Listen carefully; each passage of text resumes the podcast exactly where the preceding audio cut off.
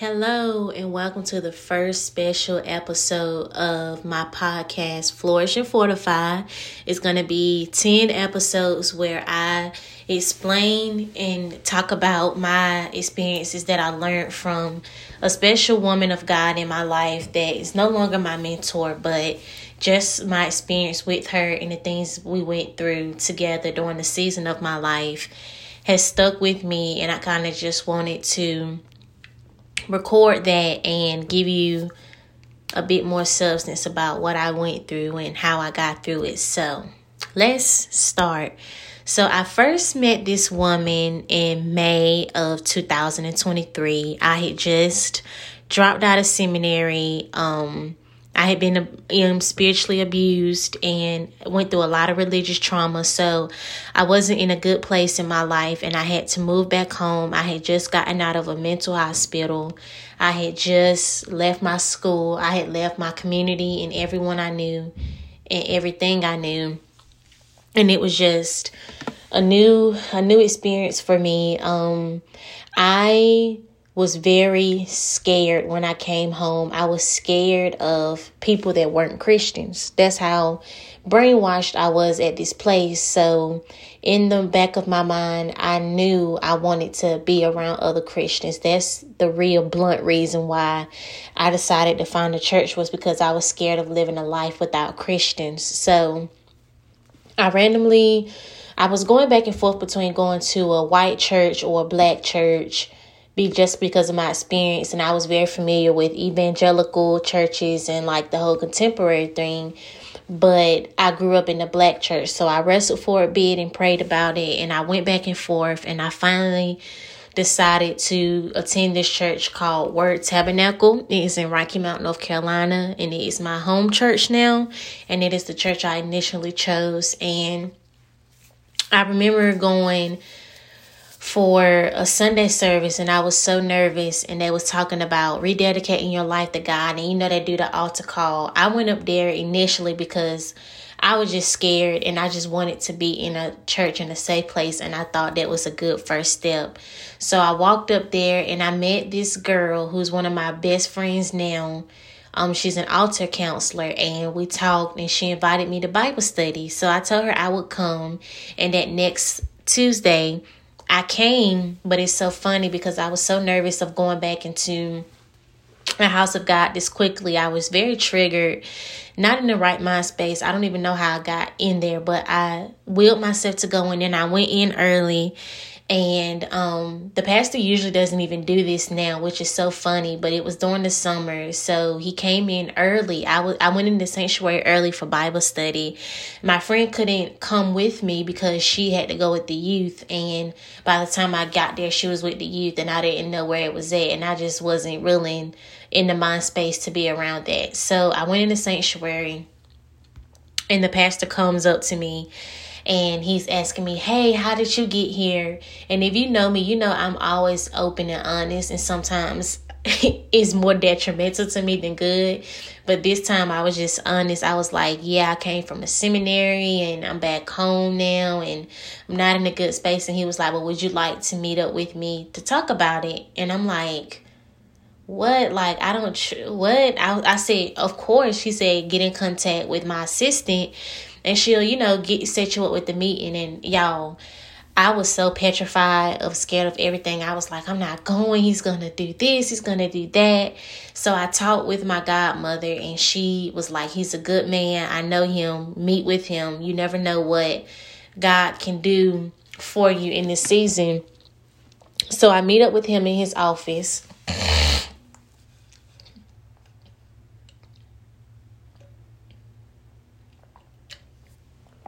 I meet up, up with him in his office and he, you know, talks to me about what's happened.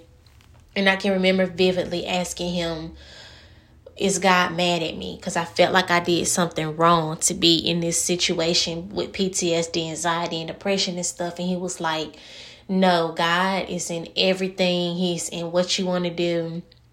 He recommended me that I continue to read Psalms and pray and read Proverbs, read a scripture day and just pray. And that's what I started to do. And he said, I'm going to put you in contact with a woman that I think will be very good for you. in the church. And I'm like, okay. So he gives me her number and everything. The first time she called me, I was at work, so it went to voicemail. Call her back. We scheduled a meeting at a coffee shop to, you know, get acquainted. And a couple days later, that's what we was gonna do. I have such a vivid memory of going to this coffee shop because one, it was one that I was always at just to be at when I would be at home. And second, because I was nervous, I was like, who is this woman? Why do I need to meet up with her? God, what are you doing? Like, what am I doing? I should be at home curled up in the dark sleep.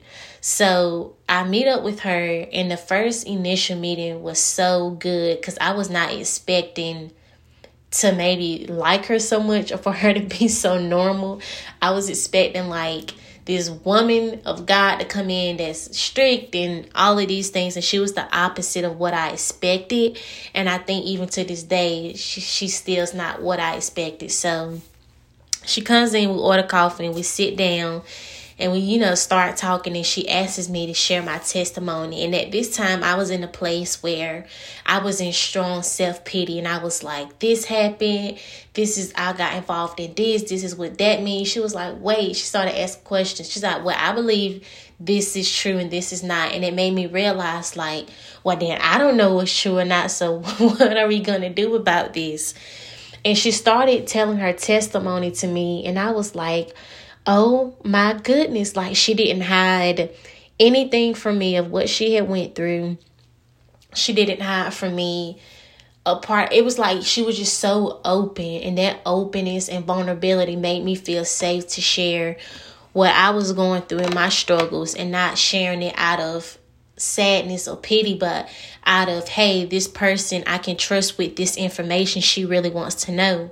So I told her, and she looked at me and she said, This is not going to make sense right now, but God is above people, places, and situations. At the time, I didn't understand it. And I'm like nodding my head, like, Yeah, okay, if you say so. But in reality, she was telling the truth. She was like, No, like, God is above all those things, and I strongly believe that He's going to draw you out. Like, you're going to be okay.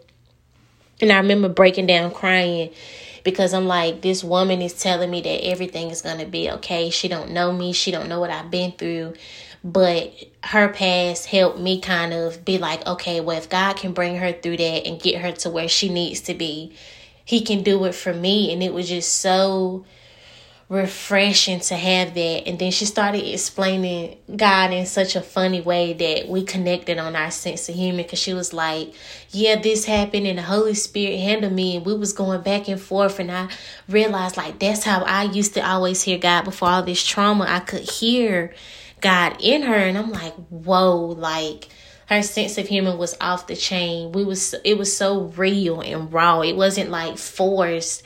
And her sense of humor about church, about God and everything was so good and I and sometimes I still cannot believe I'm like is she really a pastor because of the way she just carries herself and really talk about God in such an authentic way. I always say this all the time. The way she presented God to me was amazing because it was authentic and it was real. And I'm gonna get more into the authenticity of what I learned from her and the, her real love of God in future episodes that's coming out as I record these one by one. Um, but this is just really real and raw, and I felt the need to share this just because I'm now entering a new season of my life, and she's not let's just say it's close to me as she was in this season just because of life. And as I grow and she grows it was for a season. It was really for a season. And I really wanted to dedicate this season and mark this season with this podcast and blog where I can give back to other people and to help them learn about having a woman of God in their life and what it looks like and the steps that they can take in this situation if they don't have someone with them. So if you've just gone through a traumatic experience, been through something hard, and you don't have a lot of people leading you and guiding you, here are some things that I think will be really good for you that I've heard that I've learned from her from that first initial meeting and first little teeny tiny season that I'm trying to break down into 10 blocks and episode is that God is above people, situations, places, us. He's above that. Second of all, that God still has a plan for you and that He can send good people into your life after something bad happens. Everyone is not bad. And it's okay to go back to church after church hurt. If you choose to do that, just know it's going to be a harder path. You're going to have to fight more. You're going to have to be willing to listen. You're going to have to allow people in your life. You're going to allow, have to allow yourself to be lost. But if you trust God in that and you go to a church and you pray for him to send somebody or you you have that faith, he will send someone to get you out of the darkness of what you're going through. Because she spoke to my light and my darkness in a time where I had no one really of God like telling me truth and honesty that could lead me. I was hearing so many different opinions and my mind was just lost, but she, God allowed her to lead me back on the path that I needed to be on. And she knew that's what she would have to do. I remember her words to me. She said, I knew in the beginning that the Lord that I would have to lay you out before the Lord. I remember I knew from the beginning I would have to lay you out to the Lord for your healing.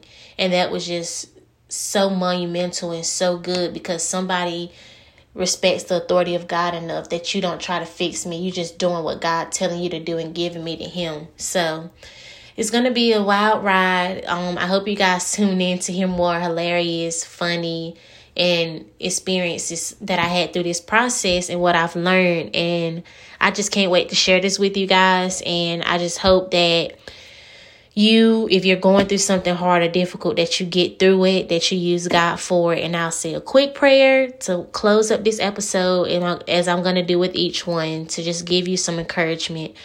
Lord Jesus, I come before you to ask that whoever you bring to this blog and podcast will be someone that is hurting and needs healing.